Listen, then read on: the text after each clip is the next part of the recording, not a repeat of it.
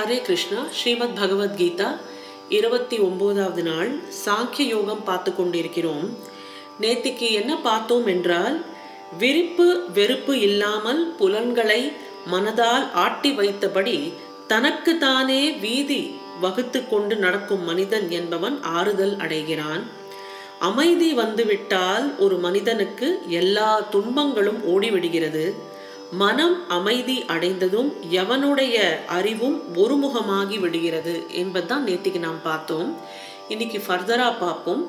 அறுபத்தி ஆறாவது ஸ்லோகம். ந அஸ்தி புத்திஹி அயுக்தஸ்ய நச்ச அயுக்தஸ்ய பாவனா நச்ச அபாவயதः சாந்திஹி அசாந்தியஸ்ய குத்தः சுகம். மனம் அடங்காதவனுக்கு ஆத்ம போதமும் இல்லை ஆத்ம பாவனையும் இல்லை. ஆத்ம தியானம் இல்லாதவனுக்கு சாந்தி கிடையாது. சாந்தி இல்லாதவனுக்கு இன்பம் ஏது என்று பகவான் கேட்கிறான். விருப்பு வெறுப்பை வென்றவனே யோகி என்று நாம் பார்த்தோம். அத்தகையவன் யுத்தன் என்று கூறப்படுகிறான். மேலே முடிந்த விஷயம் மீண்டும் ஒரு முறை இங்கு எதிர்மறையாக சொல்லப்படுகிறது. ஒரே கருத்தை பாசிட்டிவாகவும் ப்ரெசென்ட் பண்ணலாம் நெகட்டிவாகவும் ப்ரெசென்ட் பண்ணலாம். அதாவது ஸ்பீக் த ட்ரூத் அப்படின்னு சொல்கிறது ஒரு பாசிட்டிவ் ஸ்டேட்மெண்ட் டோன்ட் லை அப்படின்னு சொல்லும்போது நெகட்டிவாக சொல்கிறோம் அந்த லைங்கிற அந்த நெகட்டிவ் காம்பனண்ட்டை அங்கே கொண்டு வரும். ஸோ டோன்ட் சே லைஸ் அப்படின்னு சொல்லும்போது அது நெகட்டிவாக சொல்கிறது எதிர்மறையாக சொல்கிறது ஸ்பீக் த ட்ரூத் அப்படின்னு சொல்லும்போது அது பாசிட்டிவாக சொல்கிறது அந்த மாதிரி இந்த இடத்துல என்ன சொல்கிறாருன்னா போன ஸ்லோகத்தில் மனசு யாருக்கு அடங்கி இருக்கோ அவனுக்கு தான் நிம்மதி அப்படின்னு சொன்னார் இல்லையா? இந்த ஸ்லோகத்தில் அதே பிரசன்டேஷன் எதிர்மறையாக வருகிறது. மனம் அடங்க பெறாதவனுக்கு இம்மி அளவும் இன்பம் இல்லை. புலன்களில் வேட்கை இருக்கும் அளவு மனிதன் துன்பப்பட்டே ஆக வேண்டும். துக்க பிராப்தி மட்டும் இல்லை. வேற என்னென்ன நஷ்டங்கள் எனின் இந்திரியங்களை வெல்லாதவனுக்கு ஆத்மாவை பற்றிய விவேகம் இல்லை. ஆகையால் ஆத்ம தியானம் அவனால் செய்ய முடியாது.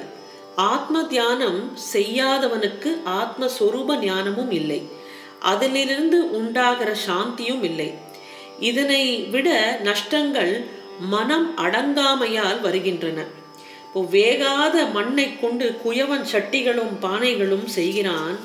ஒரு தரம் அந்த மண்ணை சுட்டுவிட்டான் என்றால் அவனால் அந்த மண்ணை கொண்டு வேற எந்த விதமான பாத்திர பண்டங்களையும் செய்ய முடியாது. அதுபோல இந்த உலக இச்சைகளாகிய நெருப்பால் வெந்து போன ஒருவனுடைய மனதில் உயர்ந்த மனோபாவங்கள் என்பது உண்டாகாது. அதை ஒரு அழகிய உருவமாகவும் ஆக்க முடியாது. இப்போ இந்த மனம் அடங்காதவனுக்கு ஞானம் ஏன் உண்டாகுவதில்லை என்பது அறுபத்தி ஏழாவது ஸ்லோகத்தில் சொல்கிறார். இந்திரியாணாம் ஹி சரதாம் யத் அனுவிதீயதே தத் அஸ்ய ஹரதி பிரக்யாம் வாயு நாவம் இவ அம்பசி கப்பலை காற்றானது நீர்மேல் நிலை குலைப்பது போன்று அலைகின்ற இந்திரியங்களை பின்தொடரும் மனது அவனது விவேகத்தை அறுக்கிறது. துடுப்பு நங்கூரம் உள் எந்திரம் சுக்கான முதலிய நெவைகளால் ஆளப்பெறாத கப்பல் காற்றடிக்கும் திசையில் தள்ளுன்று தடுமாற்றமடையும். அலைகின்ற இந்திரியங்களை பின்தொடரும் மனது வரும் கேடும் அந்த மாதிரியானது. புற உலகை சார்ந்துதான் இந்த இந்திரியங்கள் வேலை செய்கிறது. ஒருவன் தூங்கும்போது அவன் வாயில் ஒரு இனிப்பு பண்டத்தை வைத்தால் மனதின் வேகமின்றியே வாய் தானாக அந்த பண்டத்தை சப்புகிறது. கசப்பு பண்டத்தை வைத்தால் அதை துப்புகிறது. பழக்கத்தால் இவ் இயல்புகள் இந்திரியங்களுக்கு வந்துள்ளன. பண்படாத மனது இப்பொறிகள் வாயிலாக புற உலகில் போமாயின் அது ஆத்மஸ்வரூபத்தை பற்றிய விவேகத்தை இழப்பதாகிறது. இந்திரிய சுகங்கள் தினவு நோய்க்கு சமமானவைகளாம். அதாவது இந்த இச்சிங் இருக்கு பார்த்தீங்களா ஸ்கின்ல ஒரு இச்சு ஸோ அந்த இச்சிங் இருக்கும்போது நம்ம நல்லா சொரியுவோம். ஸோ சொரியும் போது நல்லா இருக்கும். ஆனால் சொரிஞ்சப்பறம் அந்த இடத்துல எரிச்சல் ஜாஸ்தியாகும் அந்த சொரிய சொரிய அந்த நோய் பரவும் பரவும். அந்த மாதிரி இந்திரிய சுகங்கள் தினவு நோய்க்கு சமமானவைகள். தினவை சொரிய சொரிய இன்பமாய் இருக்கிறது. ஆனால் அந்நோய் அதன் மூலம் வளர்கிறது. ஆக எவ்வளவுக்கு எவ்வளோ இந்திரியங்களின் சுகத்துக்கு பின்னால் மனம் ஓடுகிறதோ அவ்வளவுக்கு அவ்வளவு மனது தன் பெருமையை இழக்கிறது. அப்படி என்றால் அத்தகைய இந்திரியங்களை என்ன செய்ய வேண்டும்? எப்படி கட்டுப்படுத்துவது? என்னதான் செய்வது? என்றால் அதற்கு விடை வருகிறது அறுபத்தி எட்டாவது ஸ்லோகத்தில் தஸ்மாத் யஸ்ய மகாபாகோ நிகிரகிதானி சர்வசः இந்திரியாணி இந்திரிய அர்த்தேபியः தஸ்ய பிரக்யா பிரதிஷ்டிதா ஆகையால் ஆற்றலுடையாய் யாருடைய பொறிகள் புலன்களில் நின்று பிரிக்கப்படுகின்றதுவோ அவனது அறிவு நிலை பெற்றுள்ளது. இந்திரியங்கள் தம் தம் தொழில் புரியாதிருக்க வேண்டும் என்பதல்ல இதன் பொருள். கண்ணு என்றால் அது பார்த்துதான் ஆக வேண்டும் காது என்றால் கேட்டுதான் ஆக வேண்டும். இந்த இதெல்லாம் தன்னோட வேலையை செய்யக்கூடாதுங்கிறதுல அர்த்தம். வஸ்துக்களை போகத்துக்கு உரியவை என்று எண்ணி அவைகள் மீது இந்திரியங்கள் உலாவுவதால் கேடு விளைகிறது. நலன் தரக்கூடிய வேறு ஒரு போக்கில் இந்திரியங்கள் பழகலாம். அனைத்து புலன்களையும் பகவானுடைய அன்பு தொண்டில் ஈடுபடுத்துவதன் மூலமாக மட்டுமே புலனின்பத்திற்கான ஊந்துதல்களை ஒருவனால் கட்டுப்படுத்த முடியும். எதிரிகளை உயர்ந்த சக்தியை கொண்டு வெற்றி கொள்வதை போல புலன்களையும் வெற்றி கொள்ள வேண்டும். ஆனால் மனித முயற்சியால் அல்ல மாறாக புலன்களை இறைவனின் தொண்டில் ஈடுபடுத்துவதன் மூலமாக கிருஷ்ண உணர்வால் மட்டுமே ஒருவனது அறிவு உண்மையில் நிலை பெறுகிறது என்பதையும் இக்கலையை அங்கீகரிக்கப்பட்ட ஆன்மீக குருவின் வழிகாட்டலின் கீழ் பயிற்சி செய்ய வேண்டும் என்பதையும் எவன் ஒருவன் அறிந்துள்ளானோ அவன் முக்திக்கு தகுந்தவன் அவனே சாதகன் என்று அழைக்கப்படுகிறான். அப்போ இந்த மனசை நம்ம எதில் ஈடுபடுத்தணும்? பகவானோட தொண்டில் ஈடுபடுத்த வேண்டும். அந்த தொண்டுல ஈடுபடுத்துறதுக்கு ஒரு கைடன்ஸ் வேணும். அது ஒரு குரு மூலமாக அந்த கைடன்ஸை எடுத்துக்கொண்டு நான் பகவத் தொண்டில் நம் மனதை ஈடுபடுத்தினோமானால் நம்ம முக்தி அடைவதற்காக ஒரு சாதகராக மாறுகிறோம் என்பதை பகவான் தெளிவாக சொல்கிறார். இப்படி இந்திரியங்களின் தொழிலை தூயதாக மாற்றுபவன் அடையும் நன்மை என்பது யாது?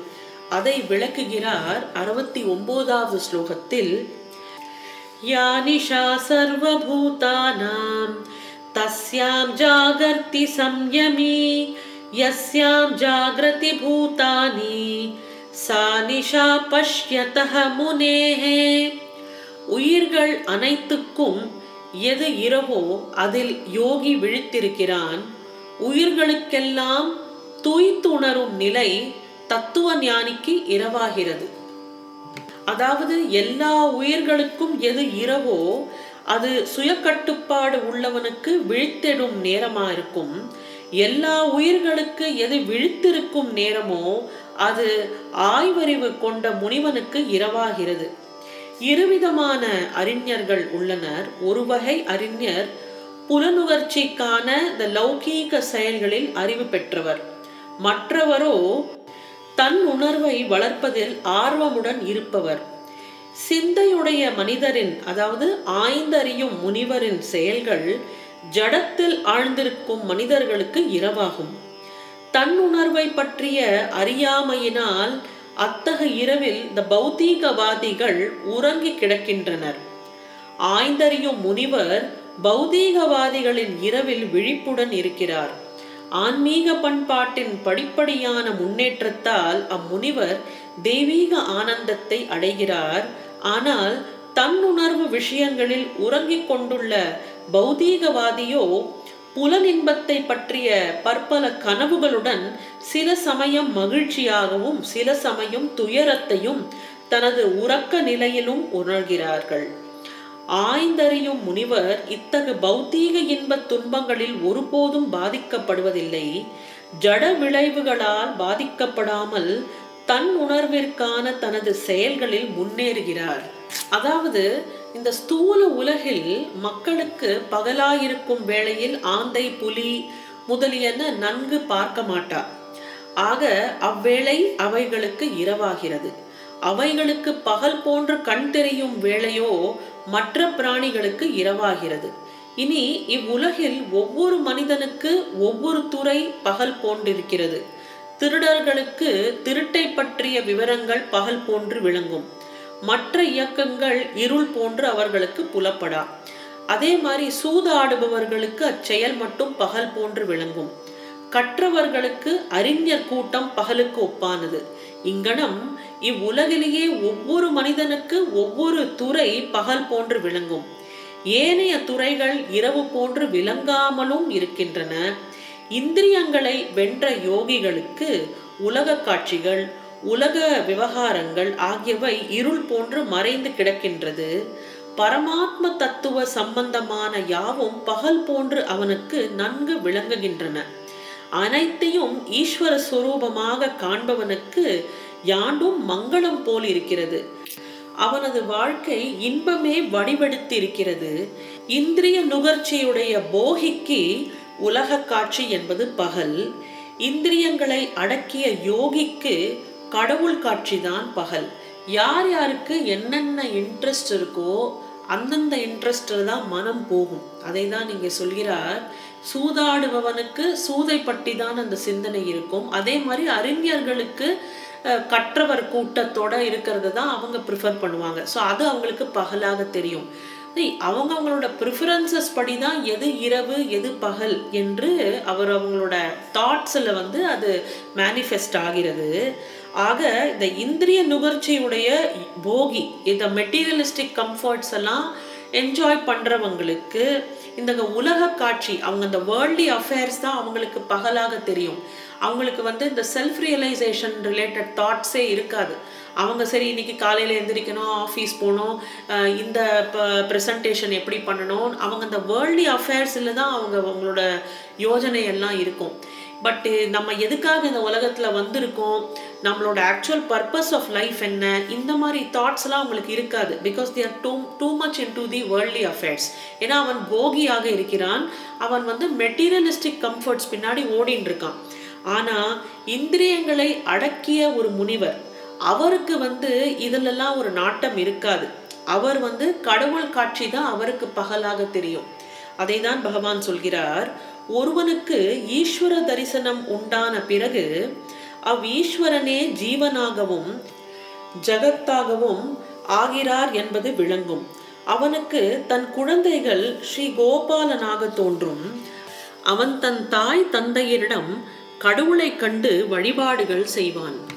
இப்படி ஈஸ்வரனை எல்லா ஜீவன்களிடத்தும் கண்டு அவர்களுக்கு தொண்டு புரிந்து வழிபாடு செய்வார்கள்.